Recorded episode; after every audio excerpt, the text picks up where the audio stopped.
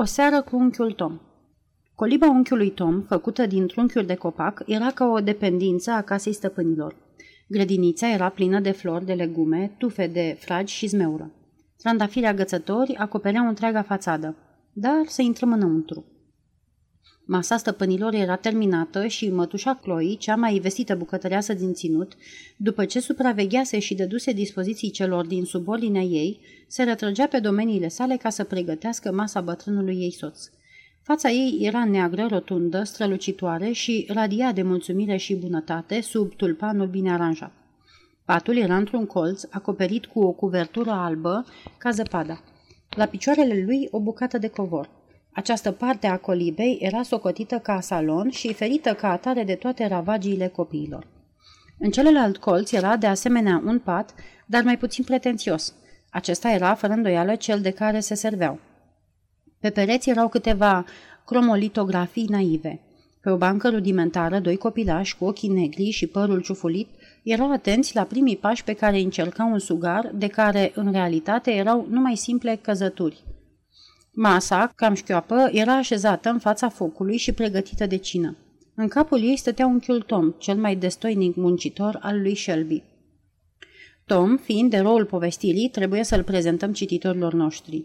Era un om puternic și bine clădit, pieptul lat, membre viguroase, tenul de abanos strălucitor. O față ale cărei trăsături pur africane era caracterizată de o expresie de bun simț, gravă și reculeasă, unită cu duioșie și bunătate.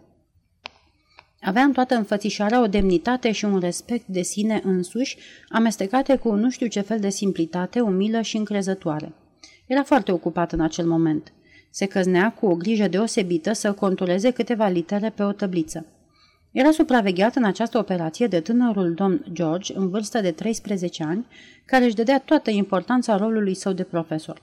Nu în partea asta, Unchiule Tom, nu în partea asta, striga el cu vioicine văzând că unchiul Tom întorcea la dreapta coada lui G.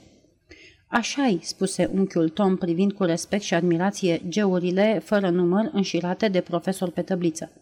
Ce bine știu albii să facă toate aceste lucruri, spuse mătușa Chloe, oprindu-se cu furculița în mână și privind cu mândrie pe micul George. Ce bun e că vine să ne dea în fiecare seară lecții.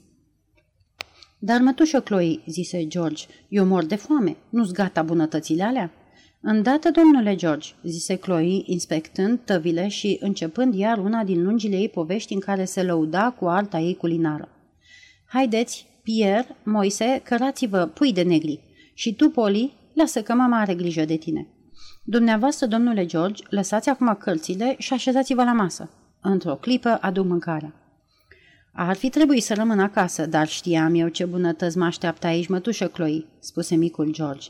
Bine ai făcut inimioara mea, răspunse ea punându-i o prăjitură caldă în farfurie. Știai că bătrâna Chloe îți păstrează cele mai bune prăji- bucăți. Apoi începu iară să istorisească pentru a nu știu câta oară povestea cu generalul Conox, care s-a servit de trei ori din pateul făcut de ea.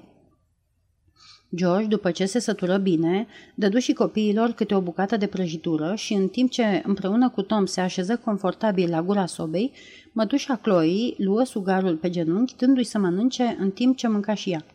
Pierre și Moise se tăvăleau pe sub masă și ă, strigând și trăgând de picioare pe cea mică. Nu puteți să fiți mai cuminți când vin albi în vizită?" strigă mătușa Chloe la ei. N-aveți de gând să-i sprăviți odată?" Îi mai cicăli câtva timp cu un ton de satisfacție maternă, apoi, după ce spălă pe Poli, o duse în brațele lui Tom, apucându-se de strâns masa. Joaca, dansurile și strigătele mai continuară până când fiecare căzu mort de oboseală.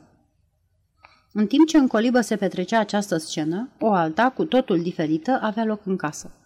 Negustorul și Shelby stăteau unul în fața altuia în sufragerie, masa era plină de hârtii și de tot ce e necesar pentru scris. Domnul Shelby numără un tank de bilete pe care îl dădu negustorului să-l verifice. E bine, spuse acesta, n-a mai rămas decât să semnați. Shelby luă cu grabă actul de vânzare și îl semnă ca un om grăbit să termine o treabă plicticoasă.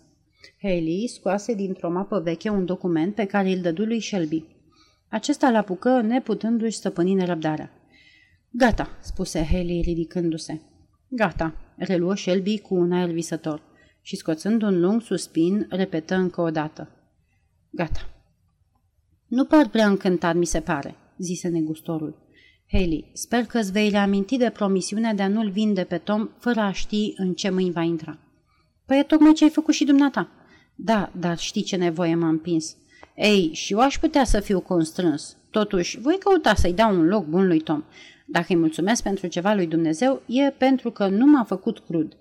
Negustorul explicase suficient ce înțelegea el prin umanitate, dar cum împrejurările actuale îl împinsese pe Shelby la pasul acesta, îl lăsă să plece fără altă discuție, apoi își aprinse o țigară ca să se liniștească.